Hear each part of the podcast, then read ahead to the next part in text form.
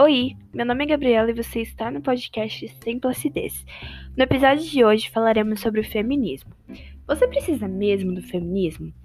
Se você for mulher e o fato de nós só termos tido a liberdade de voto em 1897, depois de 20 anos de muita luta, protestos e greve, se você acha normal ou comum um mundo onde mulheres e garotas são obrigadas a se casar ou a família escolhe parceiro com quem deve se relacionar, pois é, isso acontecia muito nos nossos antepassados e ainda hoje está presente em muitos países da área da Ásia Meridional e da África Subsaariana. Na época da sua avó ou bisavó, as mulheres não tinham direito nenhum de expressão, ou seja, elas tinham que continuar casadas mesmo infelizes. Não podiam se separar mesmo que o homem as traíssem, senão ficavam mal faladas.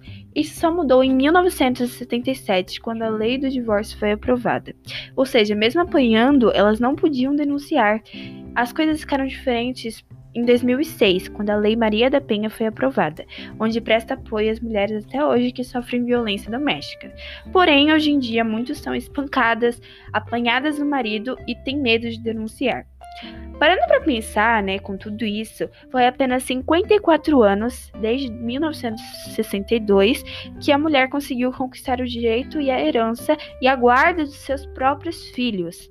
Até 1879, as escolas para mulheres eram totalmente voltadas ao trabalho manual e doméstico.